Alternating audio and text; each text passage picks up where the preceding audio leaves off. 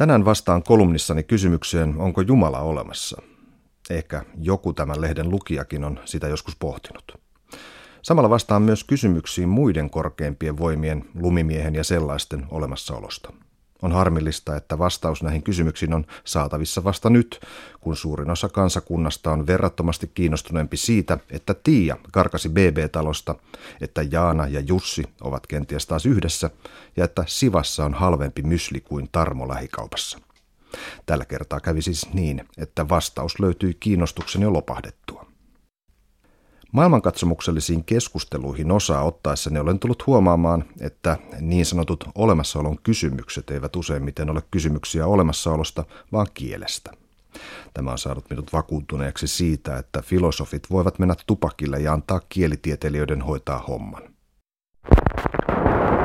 Tunnistaisitteko seuraavasta näytteestä, että tämä kieli on sukukieltämme? Lembe kizede meille sais kelme sjoks. Sjoksня mon tiin tievt kudoso. Mon ulnin nilengemen iässä. Luulen, että monikaan ei näytteestä kovin paljon tuttua löytänyt. Näyte oli joka tapauksessa mortvaa, joka Karjalan, Vepsän, Viron ynnä muiden niin sanottujen Itämeren suomalaisten kielten sekä lapinkielen jälkeen on läheisin sukukielemme. Mortva on siis meille läheisempi kieli kuin esimerkiksi tseremissi, syrjääni, votjakki, ostjakki, vokuli tai unkari.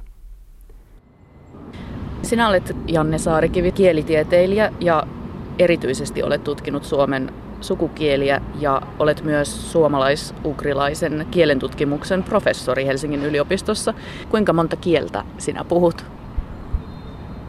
No, ehkä noin 15 se nyt se riippuu sitten siitä, että mikä lasketaan puhumiseksi, mutta jos nyt ajattelee, että puhuisin vaikka suomea parhaiten, kun se on mun äidinkieli, niin ehkä sitten seuraavaksi parhaiten mä puhuisin varmaan Venäjää, Viroa ja Englantia ja sitten ää, astetta huonommin, mutta ihan sujuvasti kuitenkin, niin ää, Unkaria ja Saksaa ja Ruotsia ja Saamea ja Komia ja ää, olikohan vielä joku kieli. Niin, ja sitten siitä ehkä vielä vähän astetta huonommin, niin Udmurttia ja Ersää ja Maria. Öö, ja tällä lailla. Mitä sinä parhaillaan tutkit? Mä oon viime aikoina tutkinut ö, Itämeren suomalaisten ja permiläisten kielten sanastosuhteita ja sitten ö, Itämeren suomalaisten kielten vanhoja slaavilaisia lainoja. Et lähinnä nyt näitä kahta asiaa. Sitten melko paljon on tutkinut viime aikoina myös ihan mm, suomalaisukrilaisten kieliyhteisöjen nykypäivää, eli niitä niin kuin erilaisia kieliideologisia ja ö, tota, kielellisiin kulttuureihin liittyviä syitä, että minkä takia toiset kielet kuolee ja toiset kuitenkin vähän ikään kuin samanlaisissa olosuhteissa jää henkiin jollain tavalla. Itse asiassa esitetty näyte ei ollut Suomesta vallan kaukana. Näytteen jokaisella mortvan sanalla on lähes samaa tarkoittava vastine myös suomen kielessä. Kuunnellaanpa nämä lauseet vielä kerran, hitaammin puhuttuna, ja niin, että minä sanon ensin suomeksi kunkin lauseen merkityksen. Lämpimän kesän jälkeen tuli, eli sai, kylmä syksy. Lembe kizede meille, sais, kelme, sjoks. Mortvankielisessä lauseessa vain ilmaus kesän jälkeen on ilmaistu vähän samaan tapaan kuin suomeksi sanottaisiin kesästä myöhään. Seuraava lause. Syksyllä minä tein töitä kotona. Sjoksня mon tein teut kudossa. Minä silloin olin 40 iässä, eli ikäinen. Mon sieste ulnin nilengemen iässä. Mitä mä ostan? Siis haluat sä nyt jotain? Moi. Taks kahvia, moi. Pari avikaisen minimuukkiä myös. Oi, ne on tämmöisiä pienen pieniä. 11 ja 10 senttiä. Kiitos. Kiitos. Kiitos.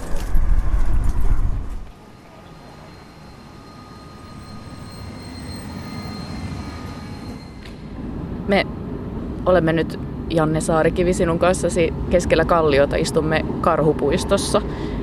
Parhaillaan. Sinä olet kotoisin Helsingistä, Haagasta ja nyt asut Toukolassa, mutta halusit tavata nimenomaan Kalliossa. Miksi tämä on sinulle tärkeä paikka? No tietysti sen takia, kun Helsinki on mulle tärkeä kokonaisuutena. Ja ehkäpä sitten jotenkin jo lukioajoista, kun kävin tuon Kallion lukion tuossa noin, niin on löytänyt jonkin sortin henkisen kodin sitten tästä niin kuin itäisestä kantakaupungista. Että, ja sitten tietysti ihan näillä kulmilla on tullut oltua niin tavattoman paljon, että toi lukioaika tuossa Kallion lukiossa ja sitten meidän suomalaisuuden laitoshan oli hyvin pitkä aikaa tuossa Frantseniassa Frantsenin kadulla. Että siinäkin tuli kymmenkunta vuotta pyörittyä. Mitä jos katsotaan tässä karhupuistossa vähän ympärillemme, niin mitä sellaisia tärkeitä maamerkkejä sulle näkyy tässä?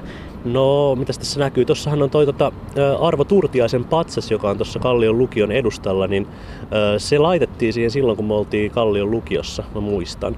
Ja sitten siinä ympäristössähän on toi tommonen niin jonkinlainen tupakkapaikka tai tollanen tota, seurustelukallio, missä nuoriso vieläkin tuntuu viettävää aikaa siinähän se identiteetti on aika pitkälti luotu, koska lukioaikanahan se muodostui, niin kuin sen pääpiirteet. Tarkennuksia on toki tullut myöhemminkin.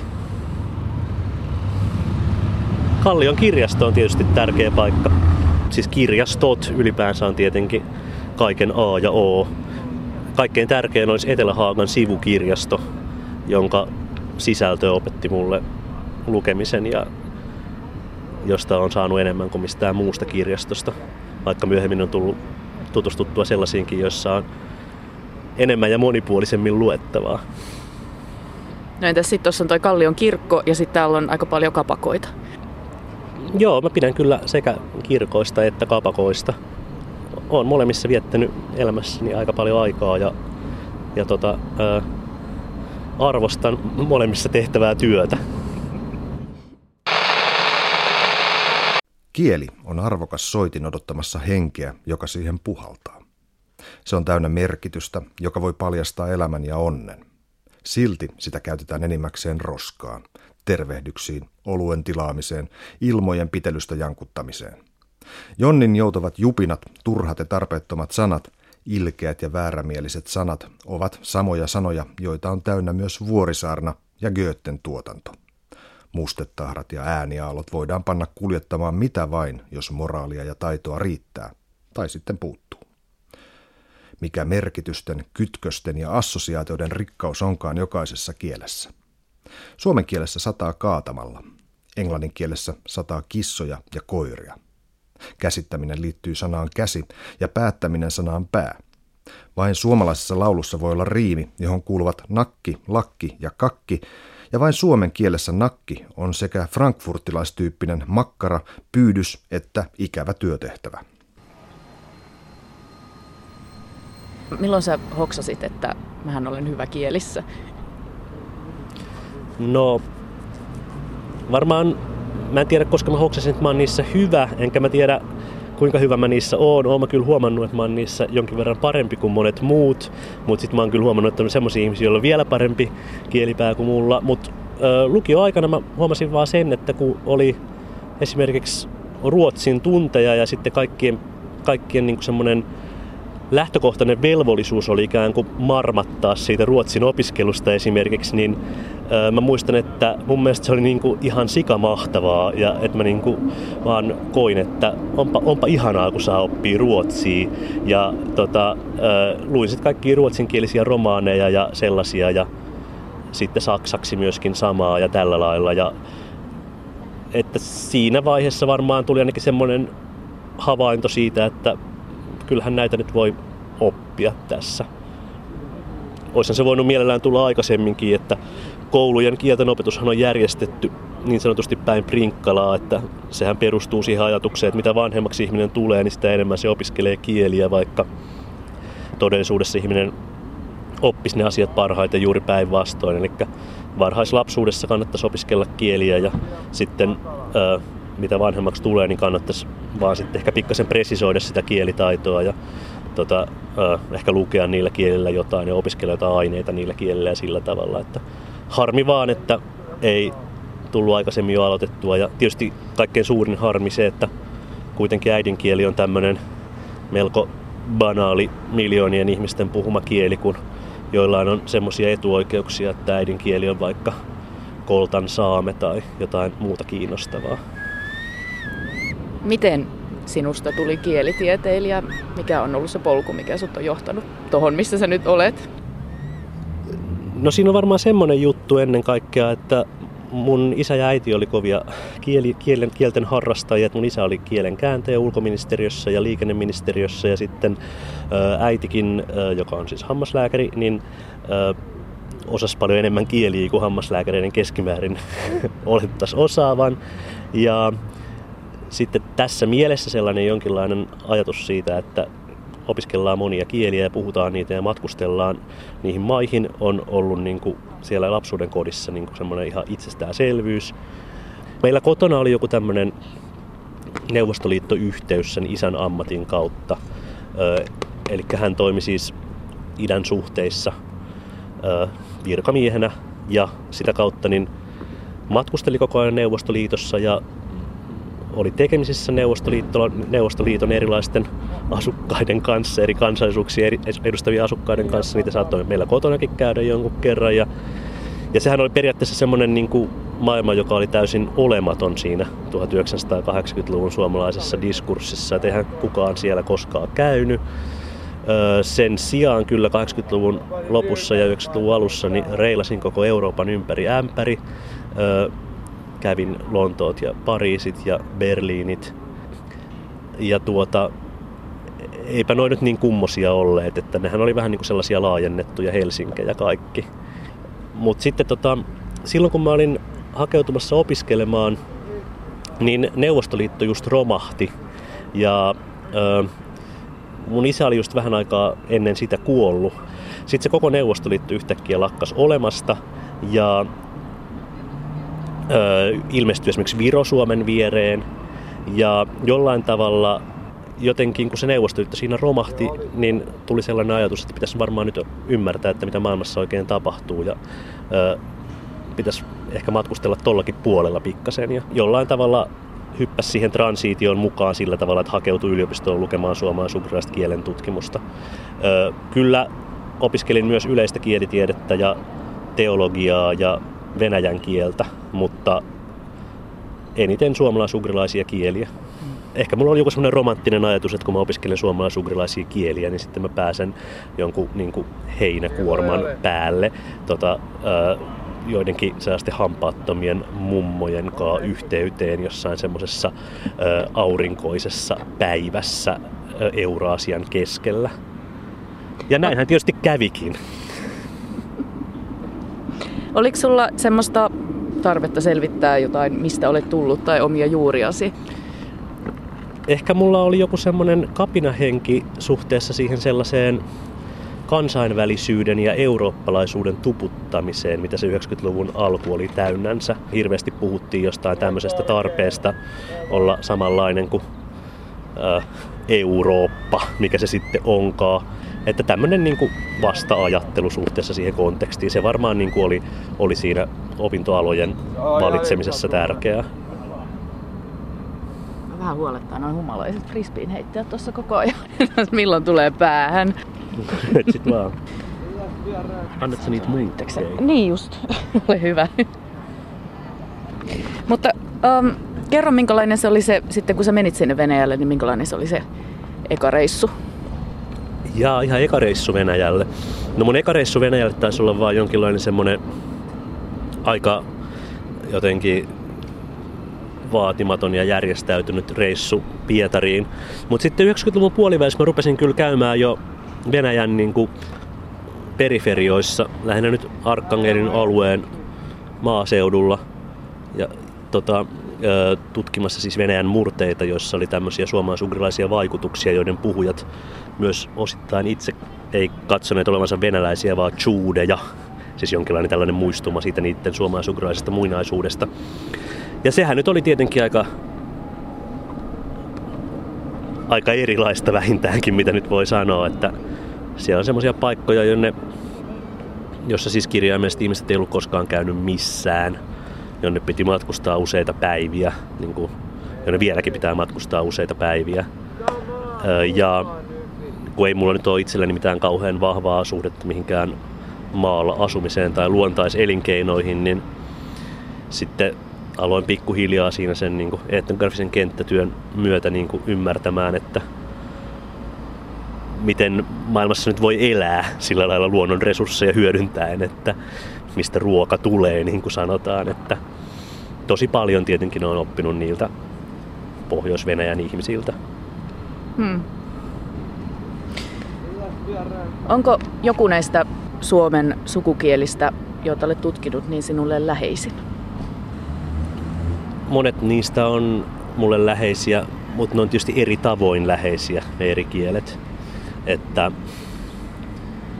ää, ja sitten toisaalta myöskin mä ajattelen niin, että mulla on niihin jossain määrin semmoinen aika ammatillinen suhde, että mä en opiskele suomalais-ugrilaisia kieliä esimerkiksi siksi, että mun vaimo puhuisi niitä tai että mun, mun tota, joku tausta olisi kauhean eksoottinen suomalais-ugrilainen. Mulla on aika tavallinen suomalainen tausta öö, juuria eri murrealueilla ja tietenkin täällä Helsingissä sitten myös. Mulla ei ole siis siinä mielessä mitään tällaista niin kuin henkilökohtaista missiota yhdenkään kielen kanssa, mutta tietenkin on niin, että monet niistä on sellaisia, että, että se prosessi, jossa niitä on oppinut, on ollut sen aika kiva ja sisältää paljon aika lämpimiä muistoja ja sellaisia, että Komi syrjääni. Otsit osta musiik otvulis kutsinis bukla. Kutsikin dogovoritsinis kutsi jukny arnas. Muzik šo. Me vušsobasta bosta, a te dintu da julsa bostan. ensimmäisenä tämmöisenä kaukaisempana suukielenä opiskelin komia, niin sitten se komin kielen oppiminen oli niin kuin ensimmäinen sellainen äh, tavallaan taju siitä, että se Venäjä, joka muutenkin on suomalaisilla aina kauhea kulttuurishokki, että itse asiassa se Venäjä koostuu niin kuin kauhean monista erilaisista todellisuuksista ja sen semmoisten niin kuin samovaarien ja kolisevien junien ja niin kuin, äh, melankolisen kitaran rämpytyksen pinnan alla on itse asiassa sellainen ö, äärimmäisen monimuotoinen mosaikki, sellaisia kulttuuritraditioita, jotka ö, on hyvin fragiileja ja aika pienten niin kuin, ihmispopulaatioiden ylläpitämiä ja ö, katoamisuhan alla, mutta jotka kuitenkin on olemassa ja elää. Siis nimenomaan ehkä se taju siitä, että kun komissa kaikki näyttää ihan samanlaiselta kuin jossain venäläisessä pikkukaupungissa, kaikki siellä on ihan semmoista pikkasen kurjaa ja suttasta. Niin sitten kun tajuaa sen, että siellä on tämmöinen jo ihan toinen todellisuus siinä alla, johon pääsee nimenomaan sen kielen kautta käsi, käsiksi, niin se oli aika iso kokemus. Just saamelaiskieltenkin kautta pääsee sellaiseen aika toisenlaiseen kulttuuriseen todellisuuteen, joka on täällä Suomessa. Tajuaa ehkä vähän paremmin sen, että miten Satunnaisia on kuitenkin kaikki valtioiden rajat ja miten monenlaisia identiteettejä on aina yhden valtion sisässä ja, ja miten imaginääristä tosiaan on semmoinen kuviteltu suomalainen todellisuus, missä kaikki elää. Että, että juuri esimerkiksi tällä viikolla olin tuossa Inarissa, tulin sieltä eilen, niin kyllähän siellä on sille aika toisenlaista kuin täällä Karhupuistossa sielläkin, että ei tarvii mennä Pohjois-Venäjälle. Et Inarissakin on aika eksoottista. Sä väittelit tohtoriksi 2006. Et ollut kovin vanha silloin. Vähän päälle 30. Joo, 33. Sun väitöskirjasi käsitteli kuolleiden suomalaisukrilaisten kielten jälkiä pohjoisvenäläisissä murteissa. Miten kuolleita kieliä tutkitaan? No se oli vähän se, se mun väitöskirjan aihe just se, että tutkitaan sitä, miten kuolleita kieliä tutkitaan ja kehitetään niitä metodeja. Ja tietysti se prosessi jäi myöskin jotenkin vähän kesken, että, että tota, mulla on edelleen semmoinen aika ison tieteellisen monografian käsikirjoitus, joka käsittelee niitä pohjois kuolleita suomalaisugrilaisia kieliä, mutta kun mä olen töissä yliopistolla, niin enhän mä ehdi koskaan saattaa sitä valmiiksi. Se vähän tässä harmittaa, että ehkä jonain päivänä sitten, jos tulee semmoinen sopiva tauko. Öö, miten kuolleita kieliä tutkitaan? No, päämateriaali siinä väitöskirjassa oli paikan nimistö ja murresanasto ja nimenomaan sitten analysoituna erilaisten levikkien kannalta. että siinä pystyin osoittamaan sen, että niissä pohjoisvenäläisissä murteissa oli esimerkiksi tämmöinen sanastokerrostuma, joka oli hyvin semmoinen paikallinen ja jonka sen takia täytyy olla nimenomaan pystysuoraa perua niistä aikaisemmista kielistä, että se ei ole levinnyt niin kuin Venäjän murteiden sisällä oikein mistään, vaan se on, on, on ollut niissä kielissä, mitä siinä on aikaisemmin puhuttu ja, ja, ja että se sama sanasto oli sitä aika laajalti myöskin paikan nimissä. Ja niiden paikan nimien ja sen murresanaston avulla oli sitten mahdollista öö, rekonstruoida niin kuin sitä sen kuolleen Itämeren suomalaisen kielen äänenjärjestelmää jossain määrin ja tietysti sitä sanastojärjestelmääkin.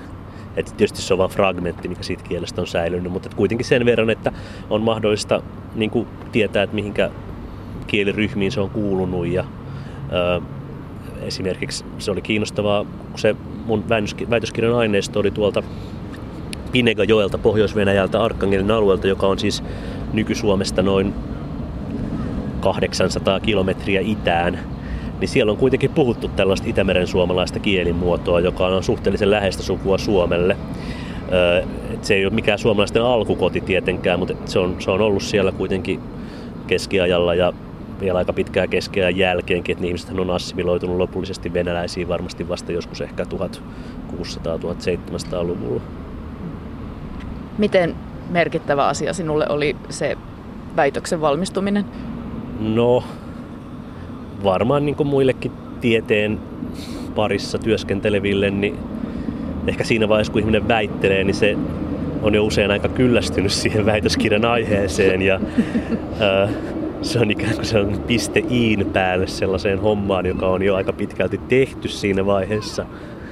Mutta ää, kyllähän sitten tietysti siitä on se etu, että ihmiset alkaa suhtautua suhun ihan eri tavalla, kun sä oot väitellyt, että sun sanot, sanomat asiat on yhtäkkiä semmoista vakavasti otettua informaatiota ja just yleisradiosta soitellaan ja pyydetään asiantuntemusta erilaisiin tilanteisiin ja sukulaiset alkaa pokkuroimaan ja kaikkea muuta sinänsä täysin tarpeetonta, mutta, mutta tämä on tosiasia, että ihmiset kunnioittaa tittelejä näköjään aika paljon sitten kuitenkin. Ja sitten vielä toi, niin kuin tavallaan toiselle tasolle noustiin sitten siinä vaiheessa, kun musta tuli professori, että sitten niin kuin alkoi tuoda sellaista tosi nöyrää yhteydenottoa, että jos herra professori nyt mitenkään voi tätä ja tuota. Se tuntuu vähän hassulta. Mikä sinulle on itsellesi tärkeä, jos ei nyt puhuta siitä professuurista nimenomaan, vaan tästä kielen tutkimuksesta, niin siinä mitä teet, niin mikä sinulle on siinä kaikista tärkeintä?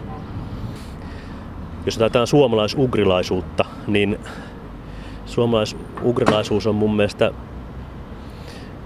maailmankuvallisesti tärkeä sen takia, koska se kulttuurinen todellisuus, missä me eletään, on tällainen länsimainen eurooppalainen kulttuurinen todellisuus. Eli suomen kielihän on eurooppalaisessa kontekstissa kauhean eksoottinen, mutta euraasisessa kontekstissa se ei ole ollenkaan eksoottinen. Euraasisessa kontekstissa se on ihan paikallaan. Mutta kun ihmiset ei oikein ymmärrä, että tämmöinen euraasinen konteksti on olemassa, niin ihmiset näkee sen Venäjän vaan semmoisena niin isona länttinä, jossa puhutaan Venäjää. Ja sitten kukaan ei oikeastaan näe sitä kontekstia, mihin suomen kieli kuuluu, eikä niitä kulttuurisia yhteyksiä kuitenkin jos mennään vähänkin syvemmälle meidän kulttuuriin, ne on hyvin paljon muovannut sitä, sitä ajattelutapaa ja mentaliteettia ja edelleen tietysti tämän kielen myötä vaikuttaa kaikkeen, mitä me tehdään. Myöskin meidän koululaitos tietysti hämää sieltä, kun siinä ei ole mitään tilaa tällaiselle suomalaisukrilaiselle tarinalle, niin näyttää siltä, että Suomi on niin kuin ihan pelkästään eurooppalainen kansakunta. Jos ajatellaan sitä kouluopetusta, mikä meillä on esimerkiksi historiassa, niin siinähän seurataan yleensä kulttuurivaikutteiden tietä niin kuin matkalla antiikin Kreikasta ja Roomasta Pariisin, Saksan ja Tukholman kautta Turkuun. Ja sitten se Turku jollain tavalla levittäytyy koko Suomeen ja siitä tuleekin Suomi.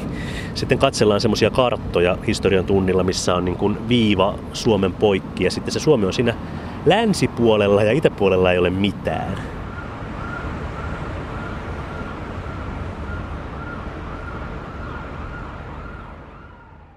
Kielet ovat niin arvokkaita ja rikkaita merkitysjärjestelmiä, että on käsittämätöntä, miten välinpitämättömästi niihin suhtaudutaan.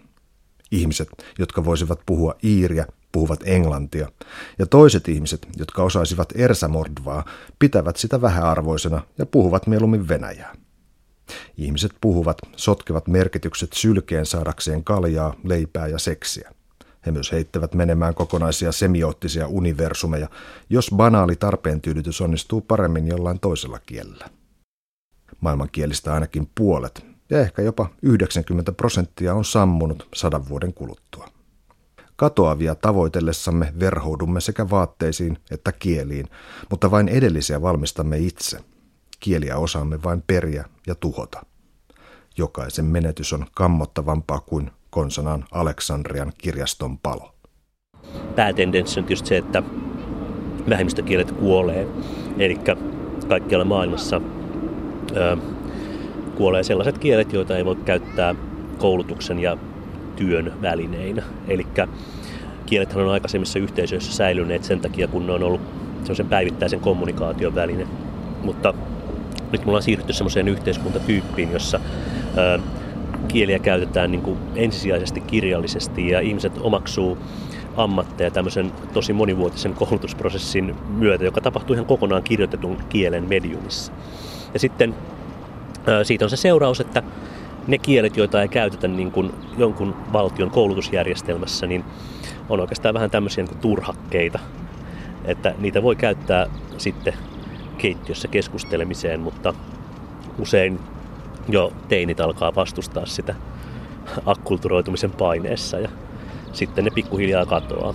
Mutta sitten on tietenkin ö, positiivisia asioita, eli on, on tällainen ö, vanhaan sivistyskäsitykseen ankkuroituva ajatus siitä, että kulttuuridiversiteetti on kuitenkin hyvästä ja että eri, eri kielet ovat arvokkaita sen takia, koska ne toimivat erilaisten maailmankuvien pohjana ja koska jokainen kieli sisältää sellaista assosiaatiopotentiaalia, mitä toisessa kielessä ei ole.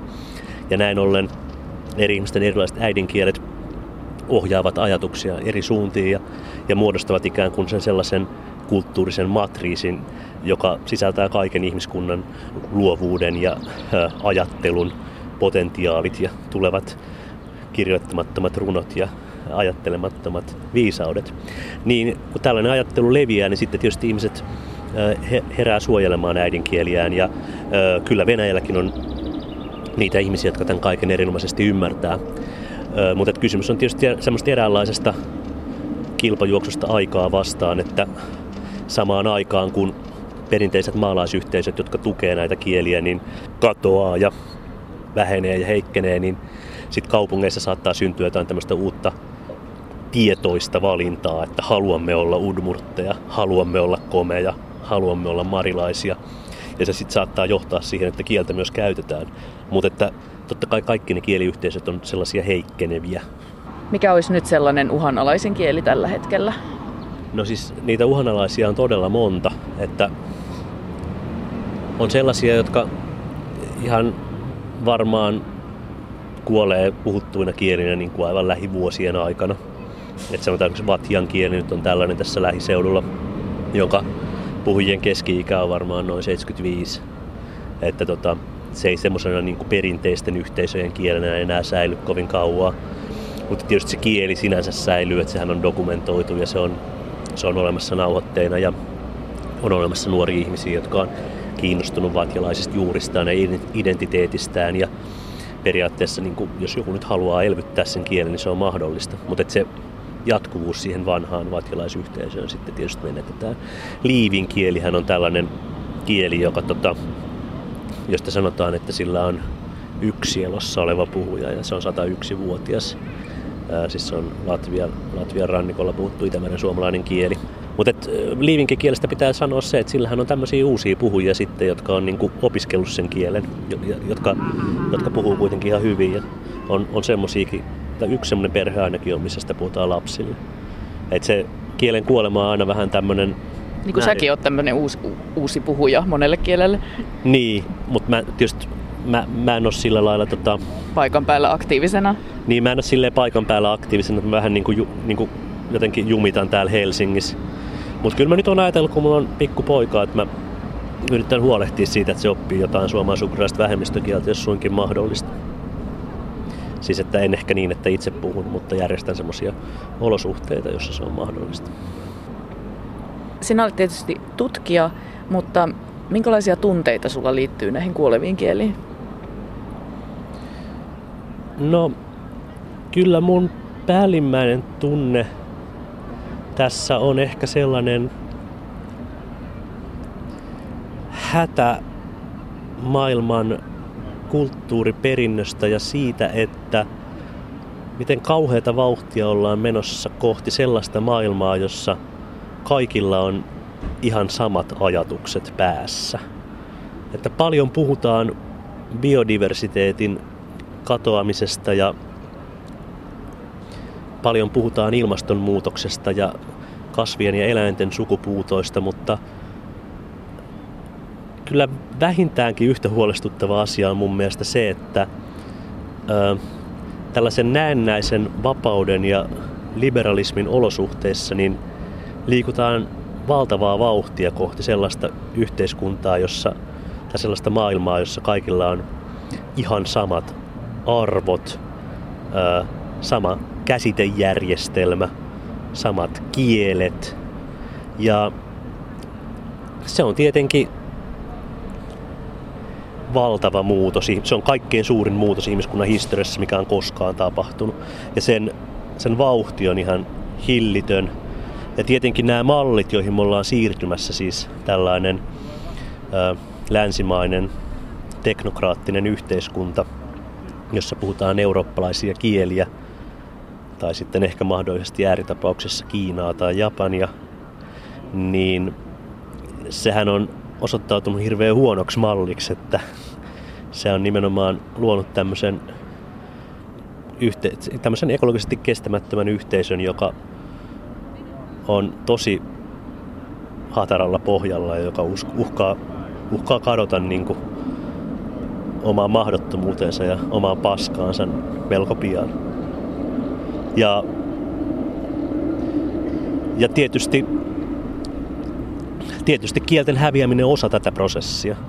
Että kun kieli häviää, niin ei silloin häviä pelkästään yksi kommunikaatioväline muiden joukossa, vaan häviää käsitejärjestelmä, häviää sen takia sitten valtava määrä unia ja ajatuksia ja runoja ja haaveita ja ää, tapoja kokea asiat ja tapoja jäsentää kokemus ja tulee yksipuolisempaa, tulee tylsempää. Ja ihan niin kuin ekologiastakin tiedetään, niin monokulttuuri on, paitsi että se on niin kuin tylsää ja rumaa, niin se on aina myös tosi vaarallista.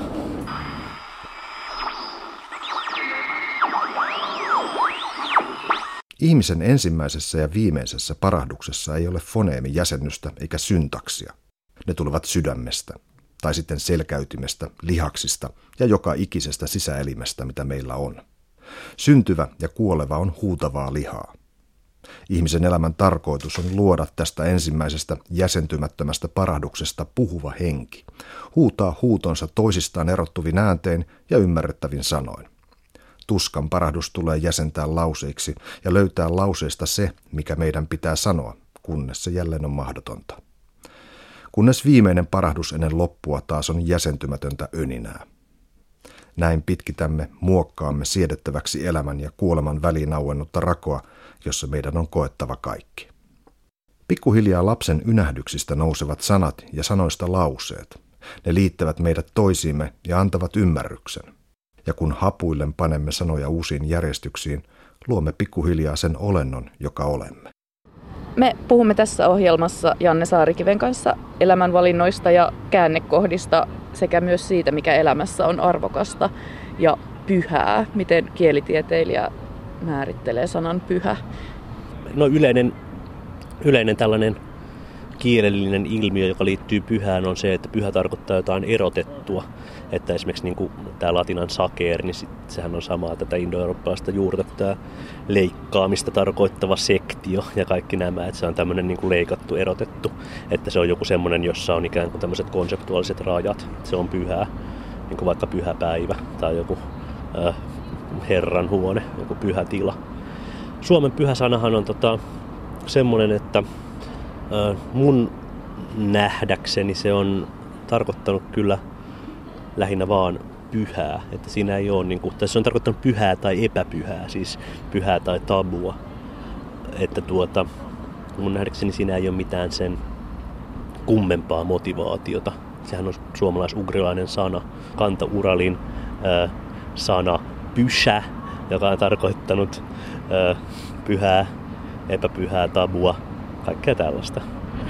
Mutta tota, jos nyt puhutaan kielestä ja uskonnollisista traditioista noin muuten, niin voi ehkä todeta sen, että kielihän on aina tämmöinen, missä on niin useita erilaisia kulttuurikerrostumia, eli sanokaamme vaikka tämä kristillinen sanasto, mitä suomen kielessä on, niin sehän on pääosin muinaisslaavilaista alkuperää.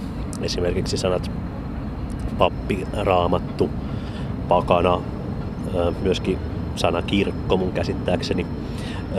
Ja se osoittaa, ja risti tietenkin, että se osoittaa, että nämä sanat on, tai että tämä krist, kristin uskoon on tutustuttu Suomessa kuitenkin niin kuin ensin ö, slaavien kanssa. Sinänsä hauskaa, siis sitä, täytyy, se osoittaa sen, että kristinusko on täytynyt tulla Suomeen ensin itäisessä muodossaan.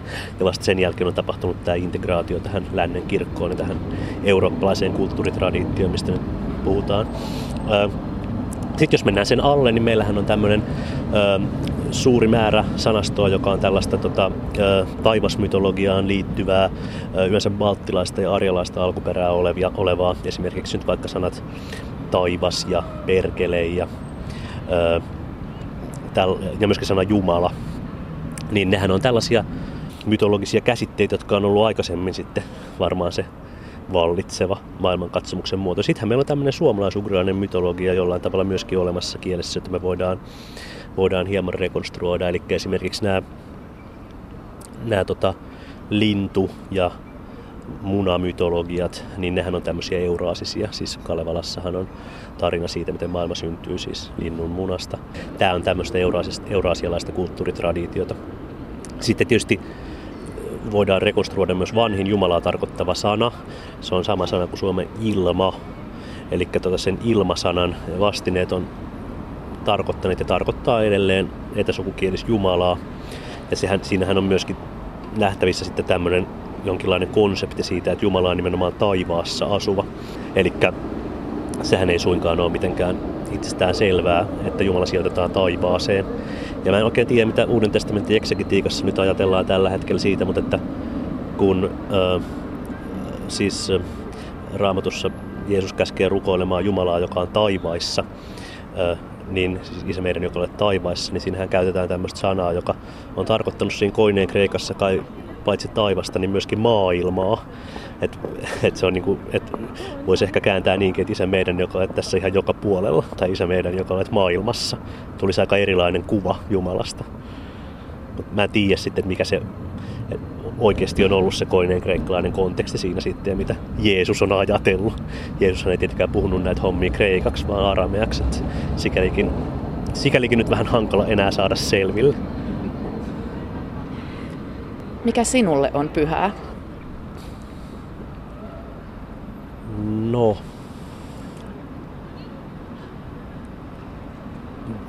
Kyllähän varmaan on niin, että ihmisellä täytyy olla joku sellainen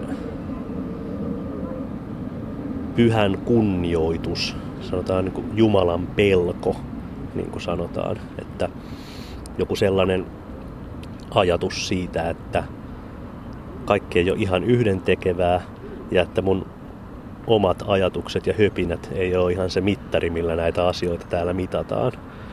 Että ihmisellä pitää olla joku semmoinen suuntautuminen itsensä ulkopuoliseen todellisuuteen ja ottaa vakavasti roolinsa maailmassa.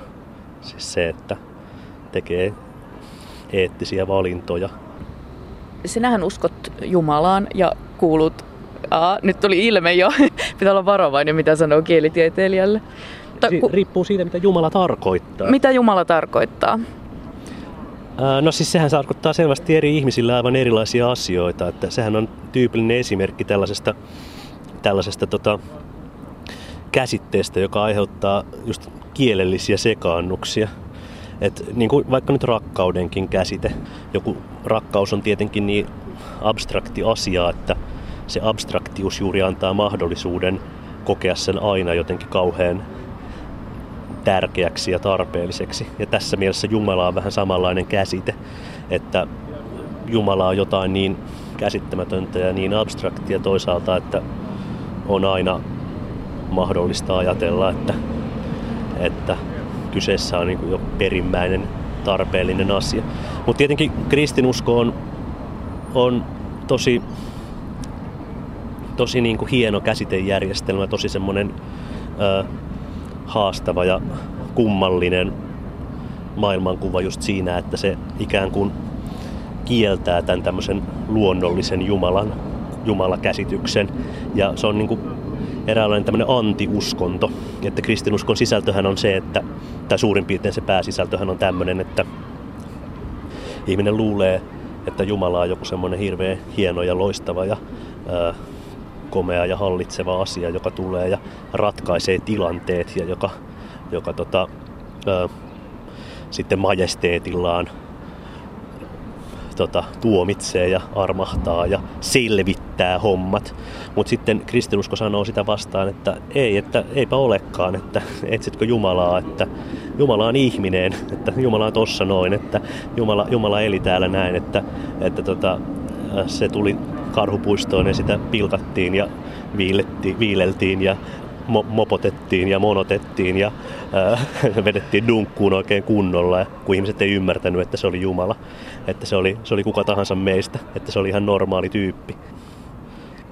Kristinuskon Jumala, hän on enemmän tämmöinen äh, kärsivä Jumala, että kun, kun äh, ihmiset on murtuneita ja sairaita ja mielisairaita ja juoppoja ja äh, lohduttomia ja ilman rakkautta ja kaikkea tällaista, niin tota, Jumala ei tule ja ratkaise sitä tilannetta, vaan ää, Jumala on siinä tilanteessa ja suree niiden ihmisten kanssa.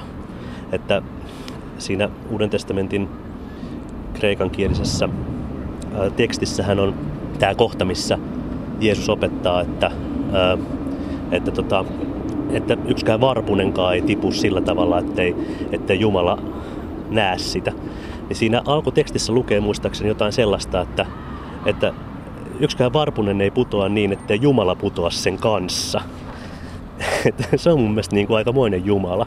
Et se on sellainen, että kun varpuset kärsii, että kun pienet, pienet niin kuin mitättömät eläimet kärsii, niin Jumala, joka on niin kuin luonut koko tämän helvetin luomakunnan, tämän koko systeemin, se tippuu niiden kanssa ja lakoo. Se on niin heikko, niin kärsivä ja, ja, ja niin solidaarinen, niin sympaattinen. Se on, niin kuin, se on kristinusko on antiuskonto. Mitä sä ajattelet, että meille tapahtuu kuoleman jälkeen? No, mä en ehkä hirveästi ajattele sitä, mitä meille tapahtuu kuoleman jälkeen, mutta ei mun mielestä ole mitään vikaa siinä normaalissa kristillisessä opissa, että kuolemassa ihminen todella kuolee ja kaikki lakkaa olemasta ja mikään sielulintunen ei mene Jumalan luokse soittelemaan harppua koska maailma on ikään kuin pahan vallassa. Mutta sitten viimeisenä päivänä tulee uusi luominen ja toinen, toinen maailma. Mutta sehän on niin, niin semmoinen näköala, että eihän sitä voi niin kuin mitenkään ymmärtää. Sehän on jotain täysin käsittämätöntä. Tietysti niin kuin samalla tavalla on täysin käsittämätöntä kuolema ja ylösnousemus, että sanotaan, että Jeesus, Jeesus on ylösnoussut ja voittanut kuoleman – niin mitä se silloin oikeastaan on tehnyt, että mikä, vo, mikä nousi ylös, kun joku nousi ylös, että tuliko sieltä joku sellainen mänän, mänätynyt ruumis vai tuliko sieltä joku sielulintunen, joka jäi lauleskelemaan vai tuliko sieltä joku, joku tota, ajatus ja henki ja ö, niin kuin tuli ja sanoma, joka pitää tätä kaikkea yllä. Eihän sitä voi ymmärtää, mitä tarkoittaa ylösnousemus, kun ei semmoista ole tapahtunut kuin yhden ainoan kerran. Eikä sitä voi tietenkään ymmärtää, mitä tarkoittaa kuoleman voittaminen, koska tietenkin kaikille, mitä me nähdään tässä näin, niin kuolema on raja. Ja meille itsellekin kuolema on raja. Ja totta kai mä oon nähnyt vanhojen ihmisten vanhenevan ja hullujen ihmisten kärsivän. Ja on nähnyt myös sen, että miten kuolema tulee jonkinlaisena niin kuin helpotuksena. Niin kuin ystävällinen poliisi, joka korjaa kaduilla matelevat jo putkaan lepäämään. Että kyllähän, kyllähän kuolema ikään kuin on, on koko ajan elämässä läsnä kuoleman näköala. Joka päivä pitäisi muistaa ajatella kuolemaa sillä lailla vaan voi rakentaa elämää jotenkin mielekkääksi. Mutta mitä tapahtuu kuoleman jälkeen, niin kuolemassa ihminen kuolee ja sitten olisihan se erittäin mukavaa, että tulisi se viimeinen tuomio, jolloin vähän tasattaisiin näitä puntteja ja tuota noin selvitettäisiin, että mikä tässä nyt oikein meni pilalle ja sitten sitten tota, jossa toisessa muodossa jatkettaisiin näitä hommia, mutta eihän näistä kyllä ihan hirveästi voi tietää, joo. No miten kun sä oot tiedemies ja sitten uskonnosta ei hirveästi voi tietää, niin onko siinä ristiriita? No mun mielestä kaikki nekin ihmiset, jotka sanoo, että ne ei, ei, ei ole uskonnollisia ja jotka pitäytyvät voimakkaan tieteellisessä maailmankuvassa, niin yleensä semmoisessa vähän syvällisemmässä semioottisessa analyysissä paljastuu mystikoiksi.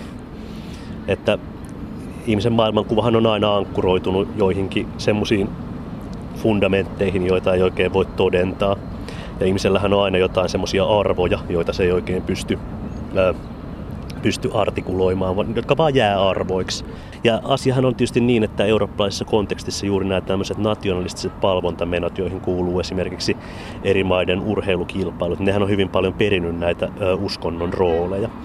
Ja sitten tietenkin länsimaisessa yhteiskunnassa on syntynyt myöskin tämä taide tämmöisenä uskonnosta erillisenä instituutiona, joka on perinnyt hyvin paljon niitä funktioita, joita, joita uskonnolla on ollut olemassa. Eli esimerkiksi siihen aikaan, kun vaikka Bach on säveltänyt sen biisit, niin sen ajan maailmassa ei ole ollut mitään sellaista taideinstituutiota, joka olisi uskonnollisesta niin kuin uskonnollisista instituutioista erillinen. Nämä on muodostanut yhden, yhden holistisen kokonaisuuden. Eihän tällaista jaottelua ole useimmissa kulttuureissa vieläkään, eikä sitä tietenkään ollut ö, oikeastaan missään ö, niin kuin sellaisessa kulttuurissa, joka me voidaan kuvata ö, historiallisesti. Että se on aivan uusi ilmiö, se on vaan täällä länsimaissa olemassa. Mutta miten, kun sanot, että uskonnollisuutta on kaikkialla, niin miksi itse kuitenkin olet valinnut evankelis-luterilaisen kirkon uskon paikaksi. Niin, eikä ihminen niitä niin hirveästi itse valitse, että sehän on varmaan vähän samanlainen kysymys kuin, että miksi olet valinnut suomalaisuuden. Mutta siis onko sinulla jo lapsesta asti ollut tämä usko? No ei meidän perhe ollut kyllä mitenkään erityisen uskonnollinen, että pikemminkin päinvastoin, että se oli semmoinen, semmoinen aika, aika tavallinen suomalainen perhe, jossa ne uskonnolliset arvot oli hyvinkin taka-alalla. Kyllä mut kastettiin ja, ja tota, kävin seurakunnan päiväkerhossa, joka nyt ei ehkä ollut sisällöltään erityisen harras, mutta, mutta, tuota, mutta kyllä mä sitten jo murros, murrosiässä niin tota, kasvoin varmaan ennen kaikkea itse lukemalla.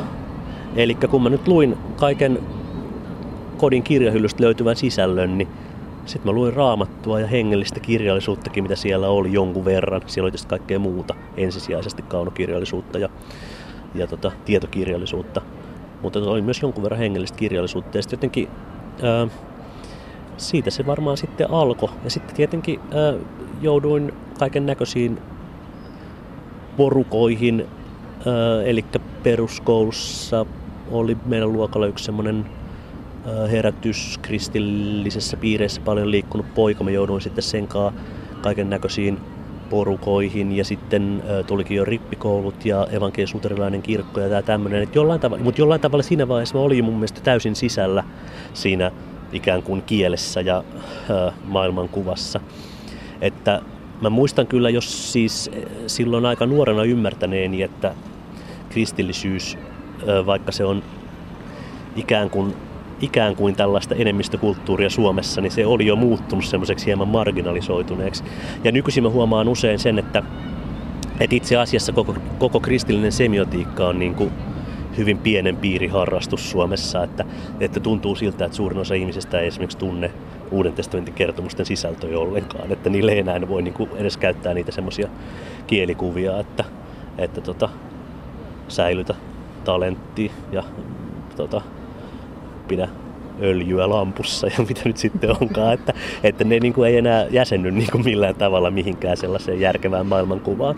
Ja, ja, tota, ja erityisesti tietysti niin kuin yliopisto, yliopistoympäristössä, niin tota, suurin osa ihmisistä on semmoisia laimeita agnostikkoja ja, ja sillä lailla eksplisiittisesti kieltäytyy kun kieltäytyy niin kuin ottamasta kantaa jonkun uskonnon puolesta. Mutta sitten samaan aikaan tietysti meidän koko kulttuuri on täynnä tällaisia erilaisia uskomuksia ja käyttäytymismalleja ja ajattelutraditioita, jotka ei hirveän paljon eroa siitä, mitä on pidetty uskontona jossain toisessa konteksteissa. Ja musta tuntuu, että se on myös vähän ehkä vaarallinen tilanne, että kun ihmiset luulee olevansa uskonnottomia, mutta että itse asiassa niillä on hyvin paljon kaikenlaisia tota, ää, aika voimakkaitakin ää, ar- arvosisältöjä päässä. Ja ne ei ehkä osaa edes nimittää niitä uskonnoksi, ne ei osaa niin nimittää niitä miksikään, ne vaan hallitsee niitä. Se on vähän ikävä tilanne. Meillä pitäisi olla semmoista maailmankatsomusten opetusta koulussa, joka jotenkin auttaisi ihmisiä jäsentämään niitä ö, kulttuurisia käsitteitä, joiden parissa me eletään. Juuri niin kuin alkaa vaikka siitä, että on, on tämmöistä löperöä puhetta rakkaudesta ja isänmaasta ja toivosta ja vapaudesta ja perhearvoista ja mitä kaikkia niin kuin epäjumalia ihmisillä sitten onkaan. Mikä on elämän tarkoitus? Niin. varmaan eri ihmisten elämillä on erilaisia tarkoituksia. Että ei ole varmaan yhtä semmoista globaalia elämän tarkoitusta, joka olisi kaikkien elämien tarkoitus. Että, että tota, toiset elää hyvin tarkoituksetontakin elämää valitettavasti, mutta kyllä mun elämällä on paljonkin tarkoituksia. Että mulla on paljon mun, mun pitää rakastaa mun vaimoa ja mun poikaa ja elää niiden kanssa ja ää, mun pitää hoitaa tätä suomalaisugrilaisen tieteen leiviskää täällä Suomessa ja ää, saattaa loppuun monia suuria tutkimuksia ja yrittää omalta osaltani auttaa maailman kielivähemmistöä ja kielidiversiteettiä pysymään kasassa edes pikkasen paremmin kuin se näyttää muuten pysyvän. Ja tällaista kaikkea, että onhan tässä vaikka mitä tarkoituksia. Mistä sä unelmoit? No mä unelmoin siitä, että mulla olisi aikaa lukea ja kirjoittaa. Että kun mainitsit tuota, että olenko koskaan ajatellut, että rupeaisin runoilijaksi, niin tota, mä luulen, että aika moni täällä rupeisi runoilijaksi, jos olisi aikaa elää sillä tavalla, että runoja alkaisi tota, pulppuilemaan sielusta. Et en nyt tiedä, että tulisiko sieltä ihan semmoista perinteistä keskeislyriikkaa, mutta kyllä kaikkia kirjoituksia ja merkityksiä varmaan tulisi. Et se on yksi. Ja sitten tietenkin kyllä mä unelmoin ihan siitä, että mulla olisi semmoinen niin kuin, ää,